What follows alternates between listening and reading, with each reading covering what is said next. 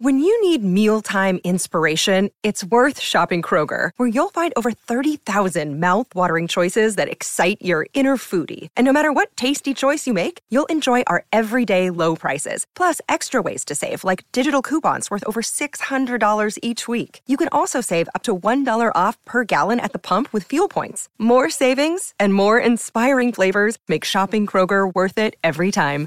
Kroger, fresh for everyone. Fuel restrictions apply. Three, two, one. When I'm working out, I love to listen to your podcast. Whenever you say something, other people react to it. Taking my breath away, Aaron. Verne Lundquist joins me, Hall of Famer. Jim Calhoun, NASCAR icon Dale Earnhardt Jr. Kirk Herbstreit is on the phone. Here. Welcome We- in, everybody, episode Oh, 81 of the podcast. It is Sweeping America, the Aaron Torres Sports Podcast. It is Monday, April 19th, 2021, people. I hope everybody is having a great day. I hope everybody had a great weekend. I hope spring has sprung wherever you are, that you got to be outside, do some fun stuff. And we're going to have a fun episode of the Aaron Torres podcast. For those of you who are new to the show, obviously, look, we are a, a seasonal show. Obviously, during college football season, we'll talk a ton of college football. During college basketball season, we'll talk a, a bunch of college basketball. But now is kind of the fun time on the calendar where we get to be a little bit more hodgepodge. Yes, we're going to hit on relevant college hoops topics when they hit. For example, the number one high school player in America, Chet Holmgren, is committing on Monday. We will obviously talk about that on the next episode. But, you know, we'll talk college hoops when it matters. We'll talk college football when something relevant happens. I should mention, by the way, I know there was a bunch of spring games in college football this weekend, but with so many injuries, so many guys sitting out, I don't know that we have to break down spring games here. But I bring it up because it, it's kind of a hodgepodge time of year where we hit on a lot of different things. And so this is the rundown of today's show, which will definitely be hodgepodge. We will open kind of with a put a bow on the college basketball season and specifically the college basketball coaching carousel with Tommy Lloyd going to Arizona, the carousel is officially done. And it's kind of crazy because for all the big jobs that open Arizona, Indiana, North Carolina, there was really only one great hire that I think we all universally agree is can't miss. That's Texas and Chris Beard. So we'll break down the coaching hires. We'll grade the coaching hires. You guys chime in, tell me what I got right, what I got wrong, what you like, what you don't. Uh, from there, we will talk about the absurd story that came out from Woj on Saturday, where apparently Indiana offered Brad Stevens an absurd amount of money. Not going to criticize Indiana. I actually love the move, even though they didn't get uh, Brad Stevens. We'll take a p- quick break, come back, and as promised, kind of get into some NFL draft stuff. It is the next big topic on the calendar. And again, because we talk so much college football on this show, it seems appropriate to go ahead and break down some of the big storylines. So I'll just kind of give you a couple storylines that I have noticed going into the draft. We all know Trevor Lawrence is going number one. We all know Zach Wilson is going number two. But a couple other things have caught my eye. And then we will wrap for longtime listeners. Shout out of the day. If you remember, at the end of every episode, I used to do shout out of the day, which was kind of a quirky, fun, different story. And I want to do one on Pete Rose because Pete Rose uh, was in the news for just an absurd reason and not just because he celebrated his 80th birthday. So we will get to that. But I do want to start with where I promised I would start, and that is with the college basketball coaching carousel. Because, as I mentioned off the top, um, with Tommy Lloyd going to Arizona, it feels like the coaching carousel is officially done. Now, could something crazy happen? Could somebody get hit with sanctions? You know, Will Wade, somebody like that get fired? Sure. Could somebody potentially leave for the NBA, which would create a vacancy? Sure. But the bottom line is, like, for the most part, the big jobs are all filled. Again, Arizona, Indiana, North Carolina are among the big ones that opened. But what was crazy to me was that of all the big jobs that opened, I think the only one that you can definitively say was like, oh my God, that school crushed it was the University of Texas in hiring Chris Beard. And so, what I want to do, everybody that follows college basketball, college football, whatever, we always kind of do a grading the coaching hires, either a segment on a podcast or a radio station, uh, an article on the web. And so, what I want to do over the next few minutes is grade the coaching hires in college basketball over the course of the last four or five weeks. I'll give them a grade. You guys can tally them at home if you want. Uh, and then we'll discuss uh, throughout the course of not only next season, but the coming years to see who did good, who didn't, who missed on their picks. Because again, outside of Chris Beard, it's kind of crazy to think about how many schools had openings and really how many of even the jobs that were filled have question marks, whether it is Hubert Davis at North Carolina, whether it is Tommy Lloyd at Arizona, et cetera, et cetera. But let's start with the highest grade that I will give out today. Uh, and as I mentioned, you're probably not going to be surprised to hear the highest grade that I'm giving out is to Chris Beard at the University of Texas. I give Chris Beard an A plus. It's about as big of a home run as you could possibly get in the college basketball space.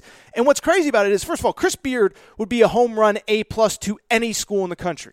If North Carolina had hired him, if Indiana had hired him, obviously, if down the road Kentucky were to hire him, uh, given what he has done so far, but it's about as big of a home run as you can possibly get. This is a guy that took a Texas Tech program that basically had no history before he got there, and every single piece of history that essentially that they have is thanks to Chris Beard. First Elite Eight, in school history under Chris Beard in year two, first Final Four in school history under Chris Beard in year three, first national championship game appearance under Chris Beard. Uh, this year, they actually won at Texas, which was the first time they beat a top 10 team on the road under Chris Beard. First time they beat the number one team in the country against Louisville at Madison Square Garden a few years ago, thanks to Chris Beard. And so for that guy to pick up and not only move across state, but across conference, it's just a huge win for Texas. And like, look, you know, can, is he going to definitively win multiple national championships at Texas? Like, I don't know. But what I do think is indisputable is that I just don't see this hire missing. This guy's the complete package. He knows X's and O's, he knows game planning, he knows preparing, he knows recruiting. Speaking of which, to his credit, he has already hit the ground running with recruiting as he has signed three different marquee transfers. Timmy Allen, who was all Pac 12 first team at Utah. Uh, Devin Askew, who of course was at Kentucky last year, Christian Bishop, a starter on Creighton Sweet 16 team. They have all already committed to Texas. He is not going to miss a beat. And I should mention, by the way, here's the crazy part. Talk about coming to a job at the perfect time. The 2022 high school class in Texas is absolutely loaded. And I think when you talk to people across college basketball, I think Chris Beard was building something really special at Texas Tech but he believed that there was a tier of players that he just was never going to get at Texas Tech that he believes he can get at Texas. So you talk about the perfect time to take a head coaching job. It is when not only is the transfer market booming and you are a transfer guy, but also on top of that, the elite high school players, so many of them are in the state of Texas. So look, it's an A plus. There's no doubt about it. I don't see how it can be anything other than an A plus. Second best hire, I will give an A minus to Oklahoma hiring Porter Moser. So how about that? Red River rivalry. I know we can't call it the Red River shootout anymore. Whatever. Red River rivalry, Oklahoma, I would say A minus to A for hiring Porter Moser from Loyola. The reason it's an A, we know why.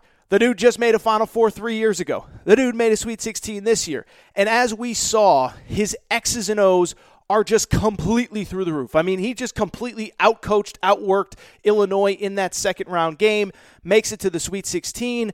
And what I like about him is that he has a definitive system. And I give credit to Oklahoma for going after him. Don't know if I ever officially talked about it on this show, but I know on radio we talked about it extensively where I really felt like he wanted to get out after this season. Everybody said, oh, you know, you can build it into the next Gonzaga of the Midwest. And it's like, you know how hard it is to build a program like Gonzaga? And the Gonzaga thing, it took 20 plus years to get to where they are right now. And so when you looked at Porter Moser's situation, he had been to back to back, you know, two NCAA tournaments in the last four years, and in both of them, he made the second weekend or beyond. And so now the standard at Loyola of Chicago was going to be not only are you expected to get to the NCAA tournament, but you have to win once you get there. That was the standard that he set. I thought he would consider leaving, and so I give a lot of credit to Oklahoma for going out and getting him. And I'll say from his perspective, I think Oklahoma's a pretty great job too. I would actually argue Oklahoma's one of the better jobs in college basketball because on the plus side, you have all the resources in the world to succeed, and on the plus side as well, you don't have the expectations of a Kansas, of a, even Texas. I mean, if, if you go to the NCAA tournament every year at Oklahoma, they'll build you a freaking statue, right? Lon Kruger was at Oklahoma forever. Um, and basically, he just made the NCAA tournament every year, had one great run with Buddy Hield, and the guy's an icon there. So I think it's a great job. I think it's a great fit. I think he is a great coach. The only reason I couldn't put him higher than an A minus to an A, it's pretty simple. It's because of the fact that he's never coached at this level before. He has never coached in a place where, um, you know, there are going to be probably what? At least two, three, four schools that have better resources, better facilities, better this, better that than Oklahoma. Obviously, Kansas is the top dog, but Baylor's coming off a national championship run. Texas with Chris Beard is now a monster. And so, because of it, I can't put him any higher. He's never coached at this level, he's never recruited at this level. I don't think he's ever coached in a league with as many great coaches as the Big 12 but I like the hire. I like Porter Moser there. I think he'll be really good. I will give it an A. Okay, I gave it an A minus, but I'll give it an A. Next one up, A minus. A guy that's kind of off the radar, but I want to give him a little bit of credit. Craig Smith at Utah. Okay, so Craig Smith came from Utah State in the Mountain West to Utah. And I think this is like the sneaky great hire of the offseason. And it's crazy to think, I think just based on what they've done at the college level, you could argue that Utah made a better pure hire than North Carolina, than Arizona, than schools like that. Reason why is simple. Craig Smith, in three years at Utah State in the Mountain West, made three NCAA tournaments came in, took somebody else's players, year one, wins the Mountain West tournament, gets a nine seed, goes to the NCAA tournament. Last year in 2020, they would have they, they did make the NCAA tournament. They're one of the few teams that can say it. They won the Mountain West tournament championship before the NCAA tournament was canceled. And then this year they get an 11 seed. And what stands out to me about Craig Smith is a couple of things. One, he is a super dynamic, fun personality. He's a young guy. He's kind of loose. He's fun. But his teams execute and play at an insane level. There was never a time in the three years that he was at Utah State that he had the most talented roster in the, the conference. And I would argue there were times he maybe didn't even have the second most talented, third most talented, fourth most talented roster. And he made it to the NCAA tournament all three years. I've told this story but I vividly remember talking to the previous, you know, people around Utah State before he got there, and they were saying that coming to the Mountain West, they had come from the Big West, or I think it was the WAC, to the Mountain West, and they said that the they, thought the step up was too big for the school, and that the school wasn't ready, and they thought they should have stayed in the smaller conference. That staff is out. This staff is in. Craig Smith goes to three straight NCAA tournaments. And so I give him an A. Now, look, he's obviously never coached at the highest levels of college basketball. He's obviously never recruited on the level that he is going to have to to have success at Utah. But the one thing he has going for him, the Pac 12 is really good, but it ain't the Big 12 in terms of the depth of teams in the conference. Obviously, schools like Cal are struggling, Stanford struggling, Washington State, Oregon State had a great run in this year's NCAA tournament, but are they really built for long term success? And so I think he can come in and have immediate success. Now, the ceiling of the program might not be as high as certainly UCLA or Oregon or Arizona, but I think he'll be really good. I think he'll have Utah consistently in NCAA tournament contention, which is something they have not been in a long time. Next one. I think this one might surprise you. Shaka Smart, B plus at Marquette. And I know I've just been crushing Shaka Smart here the last two, three years at Texas, and I understand where you would question why I would have him ranked so high. And I would also say, by the way, before I even get to the ranking, how crazy is it? Shaka Smart, if they beat Abilene Christian, say they make the Sweet 16, because they beat Abilene Christian, they got to play UCLA. Maybe they wouldn't have beaten UCLA. But he beats Abilene Christian. There's a chance he's still at Texas, but now he's at Marquette. With that said, the Texas thing, it clearly didn't work. I think part of it was he definitely underachieved. I do think he took the wrong approach. He recruited the wrong kinds of players. He felt like I got to recruit the one and done elite kind of player, and if I don't, then this is what I'm here at Texas for. Whatever. It didn't click. I do think him going to Marquette is a better fit for him. He's back in Wisconsin where he's from. He's back in Wisconsin in the Northeast. He's in the Big East, which is kind of more of a developmental league anyway. You think about the great programs in the Big East Villanova, UConn getting there with Dan Hurley, uh, Creighton. Those are programs that don't recruit one and dones. Those aren't programs that want to flip over their rosters every year. They want to develop players, they want to get better as time goes on. I think that's the kind of coach that Shaka Smart is and wants to be. And I don't think it's who he was at Texas. And so I think this is a more natural fit for him. I think he's going to be good. I really, really do. And I think that this is was the right move for him at the right time. Sometimes in life, it's better for both sides just to move on. You look at, say, Mike Anderson at, at, Arkansas, right? It was just time for him to move on. He's doing well at St. John's. I think it can be a similar deal with Shaka Smart. Also in the B plus territory, Tommy Lloyd, Arizona. Spent a bunch of time on this last time, won't spend too much time, but this is just a guy, we know what he's about. Was with the best program, arguably, in college basketball over the last few years. Great at developing talent, great eye for talent. And look, once you decide to fire Sean Miller, this was about as good as you can do. I talked about him a ton on the last episode. You can go back and listen. I do wonder if he'll be able to recruit the elite high school players that are expected at Arizona, but I'll also say Arizona kind of sells itself. We will wait and see, but I do like the hire. Another B plus. How about my boy Mike Woodson, Indiana? And yes, I know, I know, I know, I know, I know, I know. If this if this coaching ranking had been done immediately following the hiring, it probably would have been like a C minus. I, I was not a fan. I've said it many times, but Mike Effin Woodson.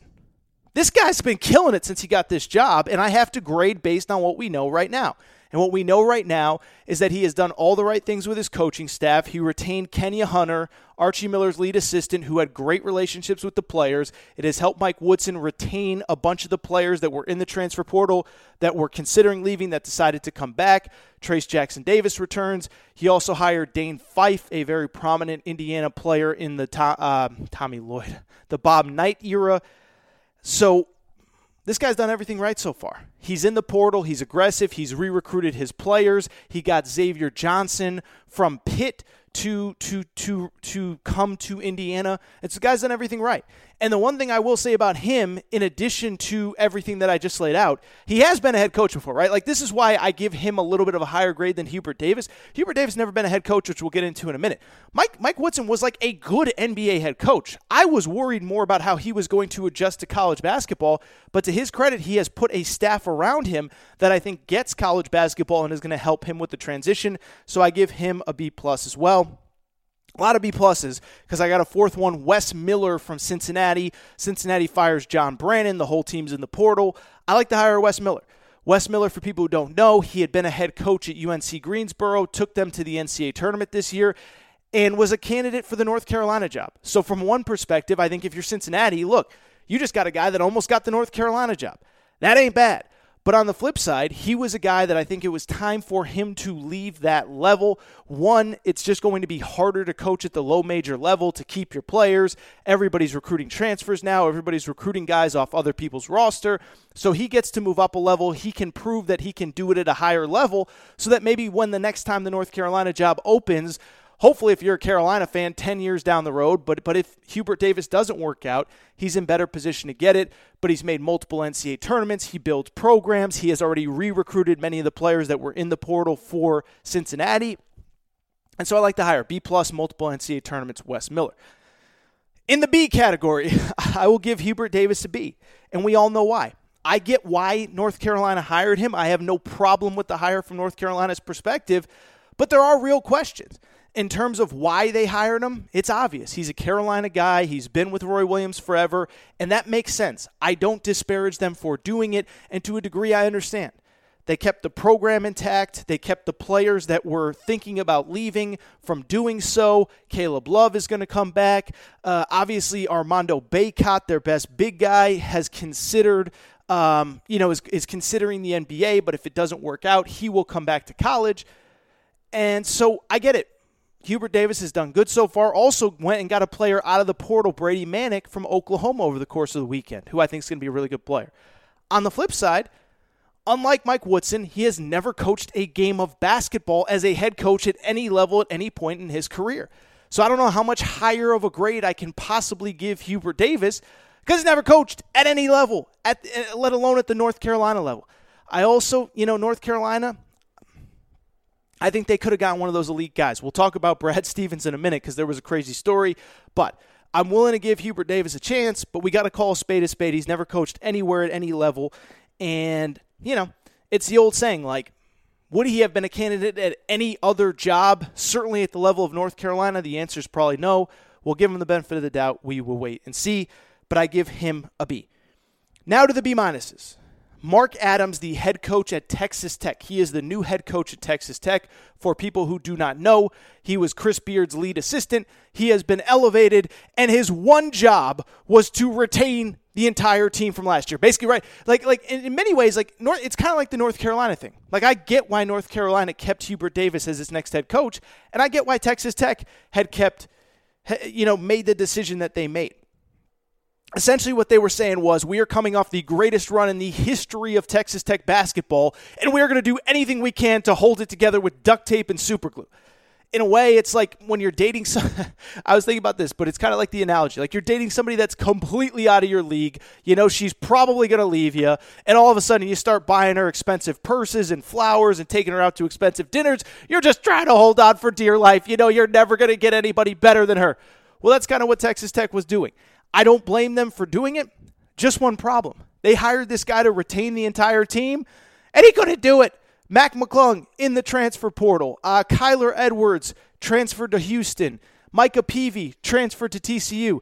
Basically, all the guys that you wanted them to retain are gone. And the guys that have d- decided to stay, you got one kid named Kevin McCullar, really good player, but uh, let's just call a spade a spade. He's there because his parents both went to Texas Tech. His dad played football at Texas Tech. He's a Texas Tech, what do they call it? A legacy. Like, he's not going to leave Texas Tech. And everybody else, we're kind of role players that are like, hey, all the good guys are gone. I get to play now. So I'm not criticizing Texas Tech, but they kept him in large part to retain the roster from last year, and all the good players left. So that one's a B minus at Texas Tech. Also in the B minus category, uh, Tony Stubblefield, who is the new head coach at DePaul. Not going to knock it. He's just, you know, but he's 51 years old. He's never been a head coach before. He is a great elite recruiter. And I do think DePaul kind of scrambled a little bit when Kenny Payne, when that thing didn't work out. So, hey, we will wait and see. Very well respected in, in basketball circles, but he's just never been a head coach before. Coming to a new school, a new conference, so we will see how Tony Stubblefield works out. That is a B minus. C category. TJ Otzelberger, the new Iowa State head coach. And for people who don't know, he was previously the head coach at UNLV, went 29 and 30 at UNLV, but he was kind of the top assistant kind of in the glory days of the Fred Hoiberg era. And so it's clear that the boosters wanted to relive the Fred Hoiberg era, so they went out and got the number one guy. Just one problem. Wasn't really that good as a head coach. Now, to his credit, did make two NCAA tournaments at his stop before UNLV at South Dakota State, but at South Dakota State, he had Mike Daum, who was by far the best player in that conference and one of the best mid majors players in college basketball. Gets to UNLV, goes 29 and 30. I don't know that it's a great hire, but what are you going to do?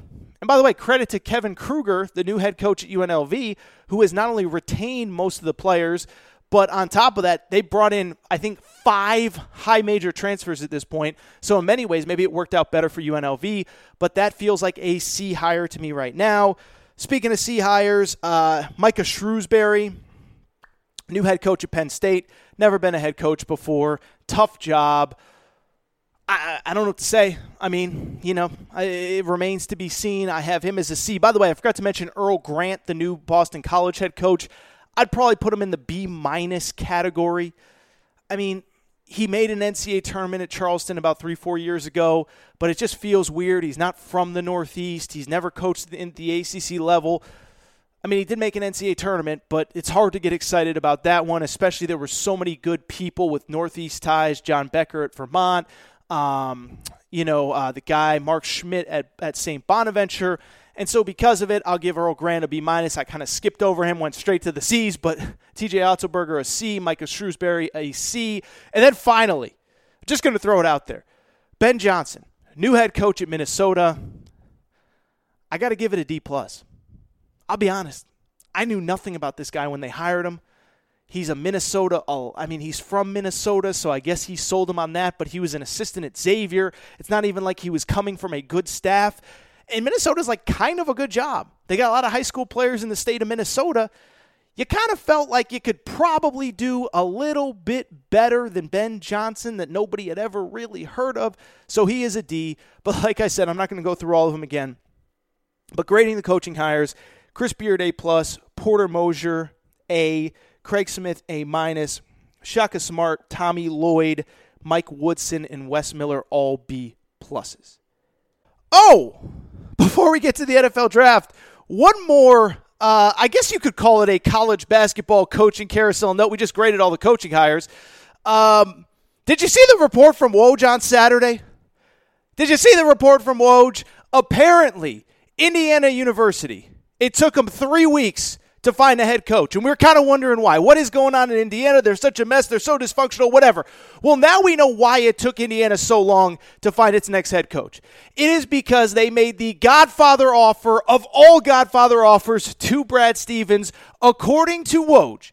Indiana put an offer on the table or was at least willing to offer Brad Stevens. Are you ready for this? I'm going to pause for dramatic effect. Indiana was ready to offer Brad Stevens a seven year, $70 million contract. That is right. They were ready to make Brad Stevens, as best I can tell, not only the highest paid coach in college basketball, but maybe the highest paid coach in all of college sports, if not all of sports overall. To which I say, shout out Indiana. Listen, here's the thing, right? I know there's a lot of you that are probably sitting around, driving around, doing what you're doing, saying, "Oh my God, Indiana, who do they think they are? Who do they think they are? They, they really think Brad Stevens is going to come back to college? Like, like what are they? What are they doing? I actually see it as the exact opposite. I actually see it as Indiana finally drawing the line in the sand, finally doing what I have said that one every college basketball program needs to do. These big time schools, which we'll get into in a minute, but two, what this is what this is what Indiana just did. They said exactly what I told you when this job opened. They said, We believe that we are one of the five to 10 best college basketball jobs in the country. We believe that we have the resources and the fan support, and we have everything needed to be what Kentucky has been the last 10 years, to be what Duke has been the last 10 years, to be what North Carolina has been the last 10 years, but we haven't gotten the coach right. And the only way to get this right, the only way to get Indiana basketball back to where it needs to be we got to go get the best coach we can, and we got to be willing to pay whatever it takes to get that man to accept this job. And so when I saw this headline, all I said was shout out Indiana because we've made fun of you and we've mocked you, and there are people like me in my early to mid 30s. I don't even really remember Indiana being that good. But there are people in Indiana that are saying, we're tired of being the punchline. We're tired of being a joke. We're tired of being second class citizens. Forget on the national scene, but in the Big Ten. Michigan has lapped us. Illinois has lapped us. Michigan State's been kicking our butt for 15, 20 years. Let's go get us the coach that is going to solve this and make us Indiana again. And so I don't want to discredit Indiana and I don't want to make fun of them. If anything, I think it's a pretty cool gesture on Indiana's part because they basically said, we're tired of getting our brains beat in. Let's do what we need to do to make this program relevant again. And it's like I said a minute ago. I frankly don't understand why all of these schools don't do this. This is exactly what I said when the North Carolina job opened up. I said, if you're North Carolina, you can keep it in house and you do the Hubert Davis thing and you can be cute and you can do this and pay him two five and he'll he'll happily accept the job. But you're North Carolina freaking Lina, right? You're North Carolina. You are the blue blood of all blue bloods. If you are not the best job in college basketball, you're no worse than number two behind Kentucky. So go get a coach that is, is befitting of the best job in college basketball or second best job in college basketball. Go get Jay Wright and put se- and I, I use the number 75 million. I said put 75 million guaranteed on the table and make them say no. Put 75 million on the table for Mark Few and make him say no. I know Mark Few said no to a million other jobs. I know he loves living in Washington State. I know he loves fly fishing on the lake in the offseason. Well, guess what? There's lakes in Charlotte too. And you offer him 75 million, that might be the way to make him say yes, but that is the only way you are going to get an elite coach to leave an elite job. Didn't understand why North Carolina didn't do it. Frankly, didn't really understand why Indiana didn't do it, but to their credit, they apparently did. And as a matter of fact, I'll even take it a step further. I don't understand why all of these blue blood Cadillac jobs in football and basketball don't do the same. I've used the example a million times. I give so much credit to Texas A&M football. And I've told the story, but it's worth rehashing here. Texas A&M football, when they fired Kevin Sumlin, they said we're tired of paying B plus money or you know a, you know A minus money, B plus money for C plus coaches. We're tired of it. We're tired of being whatever. Irre- uh, irrelevant's not the right word. Johnny Manziel, they were good. But we're tired. We, we, we want to be a national championship contender. We saw Texas win a title 15 years ago. We see Bama. We've seen LSU. We've seen this. We've seen that. We want to be a player in the game. And Texas A&M is really the only team that I can think of in the last 10, 12, 15 years, at least since Nick Saban was hired at Alabama, that basically did exactly what I said and what any fan would do if they were running a coaching search. They said, let's rally the money, let's put together whatever money we have to do, but we are going to get the best head coach we can, and we're not taking no for an answer. And if he says no, we're going to add another zero. And if he says no, we'll add a zero after that. And if he says no, we'll add an extra year onto that contract. And Jimbo and Texas A&M got Jimbo Fisher. And look what's happened since then. Year 1, he wins 9 games. Year 2, they win 9 games, but if you look at the schedule, they lost to the best teams in the country. They lost to Clemson, Alabama, uh, LSU when they had Joe Burrow, and Georgia when Georgia was probably the third, fourth, fifth best team in the country. And then last year in year 3, Jimbo Fisher makes the Orange Bowl. And by year three, I don't want to say the contract is completely paid for itself, but it's starting to look like that $75 million might have been a bargain. And it sounds crazy, but fifth in the college football playoff race, second best team in the SEC. And here's the thing look at the 2021 and 2022 mock draft boards. I saw some mock draft for 2022 where Texas A&M has the most players on the 2022 mock draft which means that one of these guys that does the mock draft and NFL draft stuff full time believes that Texas A&M may have the most talented roster or at least talented veteran laden roster going into college football next year. Doesn't mean they're going to beat Bama, doesn't mean they're going to win a national championship, but what it does mean is they're getting their money's worth with Jimbo Fisher because he got him in the Orange Bowl in year 3, fourth best, fifth best team in college football, maybe should have been in the playoff over Notre Dame. And now they're going to keep on rolling here into 2021, 2022 and beyond. And so I don't understand why all these schools don't. And oh, here's the other thing, by the way. I didn't even mention this part. Like I said, these guys pay for themselves. And what drives me crazy and what drives me bonkers and what I, I, am so tired of watching is you have all these schools that make the executive, well, you know, we can, we could go after that guy and pay, pay, you know, above market value. But come on, I mean, we're not going to pay a coach $7 million. And then what happens? You fire a guy three years later anyway.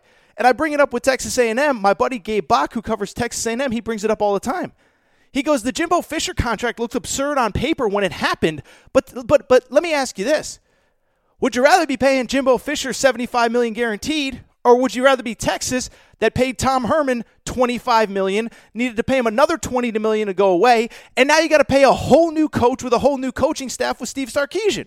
And so to me, I never have a problem and I will never criticize any of these schools making the decisions that we as fans would do if we were AD. And that is go find the best coach, pay him whatever it takes to get him to leave and come to our place.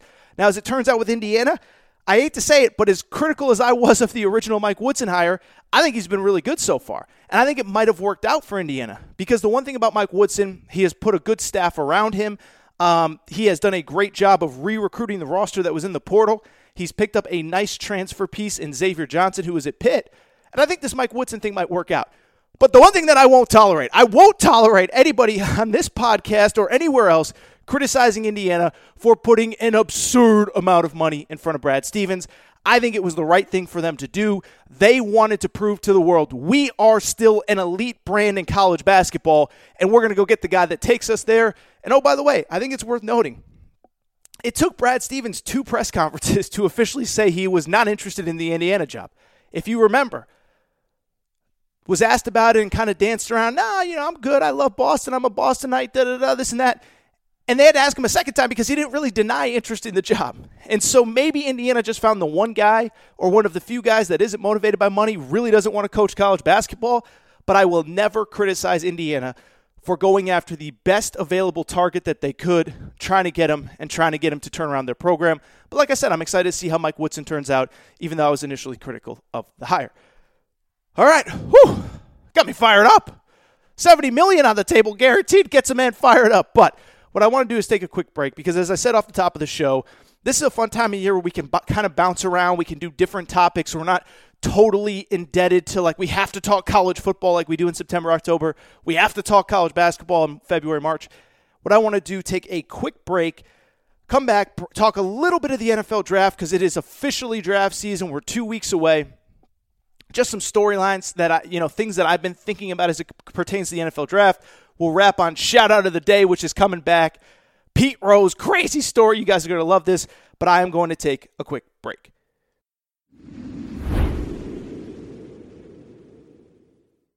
All right, everybody, I am back. Hope you enjoyed that uh, 10, 12, 4 seconds, whatever it was without me. But I do want to transition. I do want to transition to a little bit of NFL draft talk. And it's like I said off the top of the show is that this is kind of a fun time of year where between seasons, I'm not beholden to it's March. I have to talk college basketball from beginning of the show to end every single episode. Not in September, October, I have to talk college football. And so we're going to kind of bounce around from topic to topic to topic over the next few weeks and months. And if there's a relevant college basketball topic, like I said, Chet Holmgren is committing on Monday, so we'll definitely talk that, probably to lead next show. Uh, then we'll talk that. But if there's a college football topic, if there's something quirky, something different, we'll hit on that, which I'm going to do at the end of the show, by the way, with a crazy Pete Rose story that I want to get to. But I do want to talk a little bit of NFL draft. One, because with March Madness done, this is now officially the next big sporting event on the calendar. But two, because people, for anyone who's new to this show, and we've picked up a lot of new listeners here over the last couple months, in the fall, we talk a lot of college football on this show. I love college football. I covered college football for years. I host Fox Sports Radio's national college football recap show on Saturday nights at 11 p.m. Eastern, kind of coming on after that big ABC game at 7:30 Eastern. So I know college football. And so with my college football kind of we talk about it anyway, and my love of the draft, you guys love the draft. We all love the draft. I do want to spend a little bit of time talking draft, and probably we'll talk draft a little bit in each episode these next few weeks because, like I said, it is the next big topic coming up in on the sporting calendar and it's something I enjoy talking about. It's something you enjoy listening about. And what I want to do today is focus on the five, in my opinion, the five big questions surrounding the NFL draft, right? Like we know Trevor Lawrence is going number one. We know uh, the Kansas City Chiefs and Tampa Bay Bucks are drafting at the back end of the draft. Uh, but I want to hit on the five topics that I believe to be the biggest topics going into this draft, which are now about 10 days away. Cannot believe how fast this draft has gotten here. It feels like it was just yesterday. It was January 1st, college football playoff, whatever. But with that said, let's get to the five biggest questions surrounding this NFL draft. Topic number one, uh, drum roll, please. Okay, that wasn't very good. But anyway, topic number one why is Justin Fields falling in this draft? Now, maybe this isn't like the perfect day to talk about this because over the last couple weeks, or uh, excuse me, the last week or so, Justin Fields has now gone back up draft boards and is now the betting favorite in Vegas as the number three overall pick. But a couple things. One, it was just what a week and a half ago that everyone thought that Mac Jones had surpassed Justin Fields. And on top of that, even if Justin Fields goes number three, he still, in theory, fell a little bit because he was a consensus number two guy going into this draft. Now, maybe Zach Wilson was just that good, and we'll get into that in a minute. But at the same time, like, why are there so many questions about Justin Fields? First of all, the Dan Orlovsky comments from a few weeks ago that he's the quote unquote first one in the building or first last one in the building, first one to leave. I'll just say this. I don't know Justin Fields, and I'll, I'll also say I respect the heck out of Dan Orlovsky. He's a UConn guy. I think he's one of the best ESPN analysts that they have on the NFL. I just think he's wrong on this. And I don't blame him for the record. I don't blame him for putting it out there. Sometimes you hear stuff, you hear stuff from somebody you trust, and you put it out there. You don't think it's going to become a big national story like it sometimes does. I've been in that boat. But what I would say is with the Justin Fields, quote unquote, he is the, the, the, fir- the last one in the building and the first one to leave. Don't blame Orlovsky for putting it out there if he truly believed it or he truly trusted the person that told him. But what I would also say is that what I tell you all the time sometimes we have a piece of information, but we have to compare it with every other piece of information that we have. And what I would tell you is every other piece of information that we have does not reflect that Justin Fields does not love football. And we talked about a lot of this with Trevor Lawrence last episode. I'm not going to get into the Trevor Lawrence stuff again. You can go back and listen. But Justin Fields, if the guy didn't love football, let's just go back to July and August of last year. Because when the world was trying to cancel Big Ten football, you know who was at the front of the line fighting for it to be played? Justin Fields. And he was a guy that very easily could have just said, you know what? I'm going to be a top five pick. I'm going to be the number two pick. I don't have to do anything.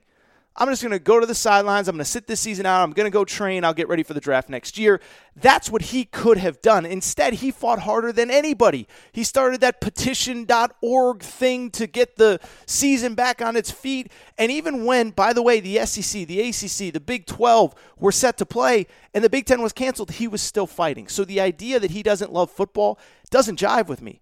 But beyond that, even if even if he does love football, I don't really understand how he can be anything other than I think he should be the second pick in the draft, which we'll get into in a minute, but no worse than third. And to me, that's where the, the falling down the draft board stuff comes in. Because if San Francisco does go with another option at number three, then you do have a scenario where you start to look at the draft board. Atlanta's probably, if they keep that pick, are probably not going to draft a quarterback. Justin Fields might fall down to number nine in Denver, might fall out of the top 10, and it makes zero sense to me. And here's why. I understand that statistic. First of all, I, I first of all let's put aside the he doesn't like to work because it's complete nonsense. Ohio State's come out and said that's ridiculous. But even if you're going to look at his numbers and say, "Uh, well, he he he took a major step back this year," well, did he really? First of all, his completion percentage was much higher than it was a year ago. And in only what, seven games, he had 22 touchdowns, six interceptions. Last year, obviously, 41 touchdowns and three interceptions, but he played a bunch more games. On top of that, I will defend Justin Fields in saying that there are legitimate reasons as to why his numbers were, in theory, quote unquote, not as good this year as last year. I don't think there was a single quarterback anywhere in college football that dealt with more nonsense off the field and with everything going on with COVID, etc., than Justin Fields. Okay? Never forget, this was a guy, first of all, his season didn't even start until what? The end of October practicing with his guys all summer, getting ready, going, going, going, going, going, testing, testing, testing, testing, testing. Season gets canceled. Spends five weeks just fighting to get a season. Finally gets a season. Three games get canceled in the middle of the season, and even the games that Justin Fields played, think about it. First of all, three games canceled, a couple of them at the last minute. They were ready to fly out to play Illinois. That game gets canceled. Um, but on top of that, think about everything else behind the context of it. You got to dig a little deeper. One of his games that Justin Fields played, he actually played well in this game. He played behind an entire backup offensive line because his whole line tested positive for COVID and there was contact tracing. On top of that, Ryan Day was not in the stadium for one game uh, because of he caught COVID and could not travel with the team. And so you talk about a guy who, first of all, some of his numbers weren't even down from last year. They were actually up, including completion percentage. You want to know why? Some of the numbers were down. No quarterback dealt with more crap than he did. No quarterback did. Oh, by the way, I love Trevor Lawrence. I think Trevor Lawrence should go number one. But you remember what happened right before the playoff game with Trevor Lawrence? His offensive coordinator got caught, not, not got caught, he, he caught COVID and missed the game. Trevor Lawrence didn't look good without his offensive coordinator either. So to me, I'm just telling you straight up, Justin Fields would be my definitive number two quarterback on the board. That's no disrespect to Mac Jones. That's no disrespect to Zach Wilson. But at the very least, I just don't understand the idea that he's going to fall past three.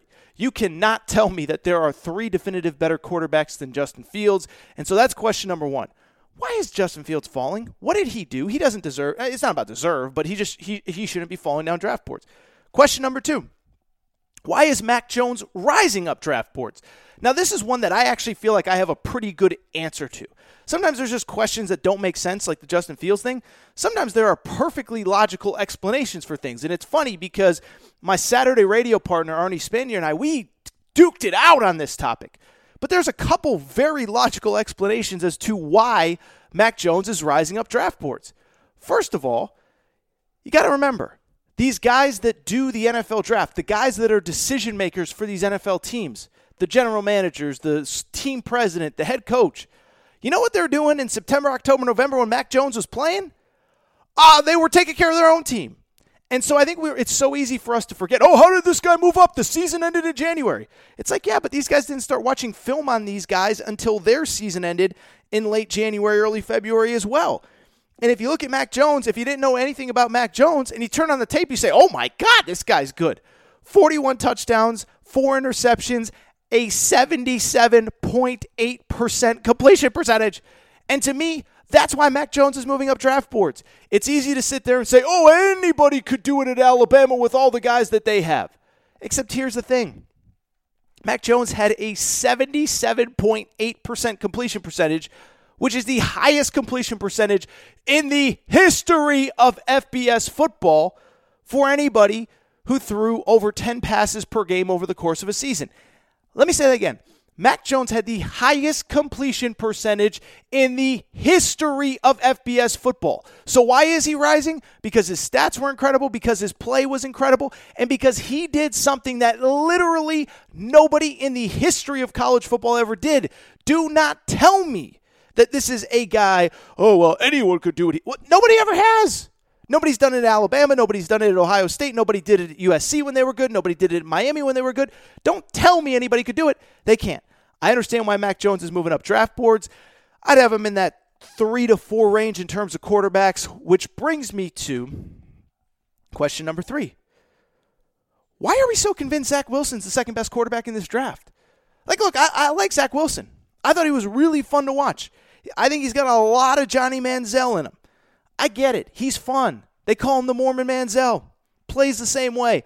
On the run, crossbody throws, quick, athletic, quick feet, inbounds, out of bounds. But, like, why are we so positive that he's the number two pick in the draft? As I said, I host Fox Sports Radio. I'm not saying it to brag, I'm just saying it as a fact. We're on at 11 p.m. Eastern Time, which means that we're on for those late Pac 12 games and the late BYU games. Well, guess what? There was no Pac 12 until November this year. So guess who was playing every Saturday night at 10:30 Eastern Time? It was BYU. I watched like more BYU football than anyone that's not a BYU fan. And I really like Zach Wilson. I thought he was awesome to watch, but there was never a moment in time where I said, that is the definitive second best quarterback, second best player in the NFL draft. There was never a time that I said, that is the guy that I would definitively take over Justin Fields. Never said it. And so this idea that we've just like moved past the idea of anyone catching Zach Wilson at number two, it makes no sense to me. Now, to be clear, I'm not saying that I think somebody is actually going to jump Zach Wilson in the number two spot and the Jets are going to shock everybody and take Justin Fields, take Trey Lance, take whoever. I'm just saying I don't really get it. What's also interesting to me, Zach Wilson, as great as he was, as fun as he was, look at who he played this year. It's not his fault, but all their big games against all the good teams were canceled because of COVID. Pac 12, league only schedule. Big 10, league only schedule. SEC, ACC, Big 12. So because of it, BYU didn't play a single Power 5 team all season long. The best team they played, Coastal Carolina, was also the worst game Zach Wilson played. So we're definitively going to say that Justin Fields, who played against Clemson, tore him up, played against Alabama, didn't play as well in that game, but we're not going to talk about that. Played against uh, Northwestern, played against whoever. We're going to, cr- uh, you know, we're going to criticize him for playing better competition, but not Zach Wilson. I don't get it. I'd also say, last thought on Zach Wilson, does feel doesn't it feel a little Jetsy to just jet like Jetsy as in like a New York Jets move to make to just uh, basically just dismiss and push aside the quarterback from Alabama and the quarterback from Ohio State, the quarterback from Ohio State that since his junior year of high school we agreed was the second best quarterback prospect in the 2021 draft. We just push him aside for the guy from BYU, the flavor of the month. Now you bring him to New York, played against bad competition. All of a sudden, it's a lot different going up against Army's front seven than the Buffalo Bills. I'm just saying this feels like such a Jets move where they just pass on the obvious thing for the less obvious thing. We'll see what happens, but it's worth noting. Topic number four, question number four. Kind of in the same vein. Like, are we sure you can just take an FCS quarterback that hasn't played in two years? Like, why am I the only one talking about this? Like, why am I the only one questioning it? Even if Trey Lance is the definitive fifth quarterback on the board, and I'm sure everybody knows Trey Lance, quarterback at North Dakota State, the FCS did not play in the fall. They played in the spring. They're still playing as we speak. As a matter of fact, a good friend of mine is their play-by-play guy, Jeff Culhane. I may have him on this podcast to explain to me what, what what's the scoop with Trey, Trey Lance. And to be clear, I've seen the film on Trey Lance. I think he's incredibly gifted. I think he's incredibly fun to watch. But the idea you're going to use a top 10 pick on a quarterback who did not play for an entire year and was already playing at a lower level to begin with sounds risky to me. I get it if you're, say, the Pittsburgh Steelers drafting in the 20s, you need a quarterback to eventually replace Big Ben. I get it if you're the New Orleans Saints and you're not positive that Jameis Winston or Taysom Hill is your long term answer. But top 10? Trey Lance, I saw a mock draft that had him going number four to Atlanta. Feels a little dicey to me. Feels a little Jordan Lovey to me, a little Jordan Love ish. If you never forget, Jordan Love drafted in the first round by the Packers last year. Uh, yeah, he wasn't even dressing for games by the end of the year. He wasn't even the backup by the end of the year. It concerns me. My final question, question number five, and this one's very interesting to me. Who are going to be risers and who are going to be fallers relative to opting out? Because to me, I think this is a fascinating story that I don't think anybody else has picked up on yet.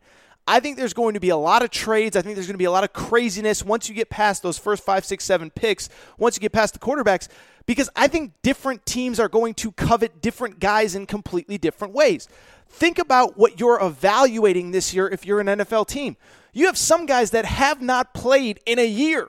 Micah Parsons at Penn State opted out. Greg Rousseau at Miami opted out. Ja'Marr Chase, the wide receiver Biletnikoff winner at LSU, opted out.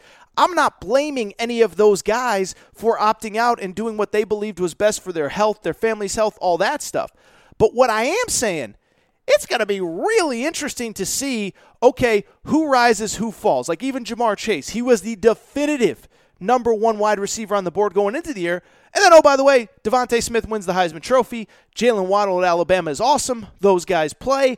Is he still the first wide receiver off the board? Is he the third wide receiver off the board? But really, what is the moving and shaking that goes on? Because again, I think you look at somebody like Micah Parsons. I heard somebody say they thought he was the best defensive player in the draft. He didn't play at all this year, though. How can you know that? How can you know? On the flip side, there are other guys only played three, four, five games. There are other guys that played 13, 14 games. So it is just going to be crazy to me, and I fully expect just insanity in terms of trades and moving up and moving down. And this guy goes 20 spots ahead of where you thought, and this guy goes 20 spots behind where you thought. Because I, we've never dealt with a draft with so many variables in terms of guys that either didn't play, only played a few number of games because their teams didn't play. You know, the Pac 12 guys played three, four, five games an entire season. Fascinating to me, man. I cannot wait to talk more about this draft because it is fascinating to me and we know that the crazy, silly season is coming because crazy stuff happens, right? Never forget. Baker Mayfield, nobody thought that guy was going number one until literally a day before the draft. Um, Mitch Trubisky, nobody could believe that he would go number two. He goes number two. Same with Blake Bortles. So we know crazy stuff is going to happen, but I cannot wait. Love the NFL draft, love college football, and we will probably talk more and more about it over these next couple shows. All right, last thing. Let's get to shout out of the day. Another staple of this show for the longtime listeners. This is what I'm doing this week because I'm a man of the people. I am rewarding the longtime listeners of the podcast. And if you listen for a long time, you know that shout out of the day was a staple back when we I don't know if we when we first started the show, but maybe 2 years ago, a year and a half ago. And basically what shout out of the day is is the idea of bringing up a story that doesn't really have a place anywhere else in the show and you're not sure how to fit it in and where does it go and what do, and then you just bring it up and just give shout out of the day. So here's how it works. Let's do shout out of the day today. And shout out of the day goes to Pete Rose, the hit king, Pete Rose. Why does Pete Rose get the shout out of the day? Not sure if you saw this. Pete Rose is now officially selling baseball picks, gambling picks. Pete Rose. He signed up for a service called uh, uh, Uptick, I want to say. They call it a tout service. And for $89 a month, you can get Pete Rose's best baseball bet of the day, baby. Talk about steering into the skid. The best part was, by the way, I was reading about this. Pete Rose claims that he is not actually betting on the games himself. But hey, if you're Pete Rose, Hit King, who just turned 80, by the way, this weekend, shout out to Pete Rose, happy birthday. If you're Pete Rose, he says, I'm not, I'm not actually betting on him, but if I have this knowledge, why would I not share it with America for $89 a month? So shout out Pete Rose. Shout out the Hit King. Shout out $89 a month. Talk about steering into the skid, baby. But I will say, in defense of Pete Rose, a couple things. First off, as he said in the press release, and I think he's 100% right, the man does have to make a living, right? Like, you got to do something. And it's not like his relationship with Major League Baseball is good. It's not like Rob Manfred's going to call him in a day or a week or a month and be like, yeah, you know what? You know that 30 year ban that you've had? Yeah, screw it. It's over. Come, come to Cooperstown. Come hang out. Let's all put you in the Hall of Fame. Let's give you a plaque. It's not going to work. So if you're Pete Rose, you kind of say, screw it. I've tried. I've tried. I've tried. You know, sometimes I screwed up. I said some things I shouldn't have said, but I tried. I want to be in the Hall of Fame, but if you won't take me, what am I going to do? Get on my hands and knees and beg? I've been doing it for 30 years. So that's one. But two, let me also say this in defense of Pete Rose. Doesn't it feel a little bit hypocritical of Major League Baseball to right now, at this exact moment in time, still be holding it against Pete Rose that he bet on baseball? And I get it. You talk to people. Rob Parker, good friend of mine, hosted radio with him, Fox Sports Radio on Friday. Rob said, I cover Major League Baseball. I was in those clubhouses. First thing on the sign when you walk in no betting on baseball. So if you're from that camp in that category, like, I get it. I really do. But it does feel a little hypocritical at this moment in time when sports gambling is being legalized. Like literally every day we get a new press release about a new state that's legalizing sports gambling. Arizona last week announced they legalized sports gambling. You'll be able to bet on diamondbacks games in arizona by next fall. You'll be able to bet on you know arizona cardinals games by next fall. That's on top of the fact that colorado legalized gambling. Uh, what does colorado have? The rockies? Michigan legalized gambling. What does michigan have? Uh, the detroit tigers uh, what about Illinois? Illinois legalized gambling. What does Illinois have? The Cubs, the White Sox. So doesn't it feel a little bit hypocritical from Major League Baseball to say, you know what? We're going to make a ton of money off this, but Pete Rose, you're a bad guy. Can't have you in the Hall of Fame, Pete Rose. Bet on baseball, but we're going to make a ton of money off this. Speaking of which, just for fun, I looked it up. Major League Baseball isn't innocent in this sports gambling gold rush. And listen, I get it. I talk sports gambling on this show. It's what we do. We're guys. We're girls. We want to put 10 bucks on the game. It's no big deal. I don't care. But just for fun, I Googled sp- official gambling partner of Major League Baseball. You know what I you know what article was the first one that popped up? BetMGM becomes the third sports book to become the official sports gambling partner of Major League Baseball. So to quote LeBron James, Major League Baseball has not one, not two, not three, but three. Okay, so not three, but three. Legal sports gambling partners. I think the article is from 2022. It might be even more at this point. And so they're going to hold it against Pete Rose that he gambled 40 years ago when everybody does it now. When you are literally going to be able to go to some stadiums and bet from your phone eh, with an app. With, oh, by the way, some stadiums are going to have sports books in the stadium that you can bet in the stadium. And Pete Rose is the bad guy? Come on. Now, listen, I'm not going to do the whole like Pete Rose to be in the Hall of Fame speech. Like that's 1991 sports talk radio. We're above that. Not really, but we're sort of above it. But at the same time, yeah, MLB, get off your high horse, okay? MLB, get off your high horse. The Major League Baseball Hall of Fame is basically a baseball museum, okay? It's not a, a place where heart surgery is being done. It's not a place where cancer is being cured. It's a little museum for baseball. On top of that, and it's been discussed, this is not my original opinion, but every degenerate known to man is in the Baseball Hall of Fame. Babe Ruth was a womanizer. Ty Cobb was a racist. We have alcoholics. We have spousal abusers. We have uh, whatever, literal criminals. But Pete Rose bet on baseball, and he can't be in the Hall of Fame in the middle of the sports gambling gold rush? Makes no sense. Major League Baseball, get off your high horse, put Pete Rose in the Hall of Fame. But with that said, Shout out of the day goes to Pete Rose, who has an official sports betting tout service. You can pay just a smooth $89 a month to get Pete Rose's best baseball bet. All right. I think that's it for today's Aaron Torres podcast. I got fired up today. A lot of good Listen, I actually enjoy this time of year. I should also say we will have some quirky, different guests. We're still going to have our college basketball guys. We're still going to have our draft picks. We're still going to have our coaches people that I find interesting. But we're also going to have some quirky, different kinds of guests here over the next few months. And so it's a fun time. It's a fun time. I genuinely enjoy doing this show at this time for this exact reason because of the fact that I can go a little bit off. And, you know, uh, six weeks ago, I probably couldn't have done the Pete Rose conversation in the middle of, uh, you know, in the middle of, uh, in the middle of uh, March Madness or Conference Championship Week or whatever. But I could talk about Pete Rose. Shout out Pete Rose. But it's a fun time of year. So thank you guys for listening. Before we get out of here, I want to remind you please make sure that you're subscribed to the Aaron Torres podcast, iTunes, the podcast Addict app, Podbean, Spotify, TuneIn Radio, wherever you listen to podcasts, make sure you are subscribed. Make sure to rate and review the show. Go ahead, give us a quick five stars. Let us know what you like, what you don't like, all that good stuff. Make sure you're following on social media at Aaron underscore Torres on Twitter, at Aaron Torres Pod on Instagram. Make sure you find the YouTube page, Facebook page, uh, all that good stuff. If you have any questions, we did a mailbag last episode. You guys liked it. Aaron Torres podcast questions at gmail.com. Aaron Torres podcast questions at gmail.com. That is all for today's show. I think we will stick with probably two episodes a week, depending on what the news cycle is. Stick with two episodes a week for these next few weeks, but we'll see. Maybe we'll come back with more. Depends. Shout out to Torrent Craig. Shout out to Rachel who hates my voice.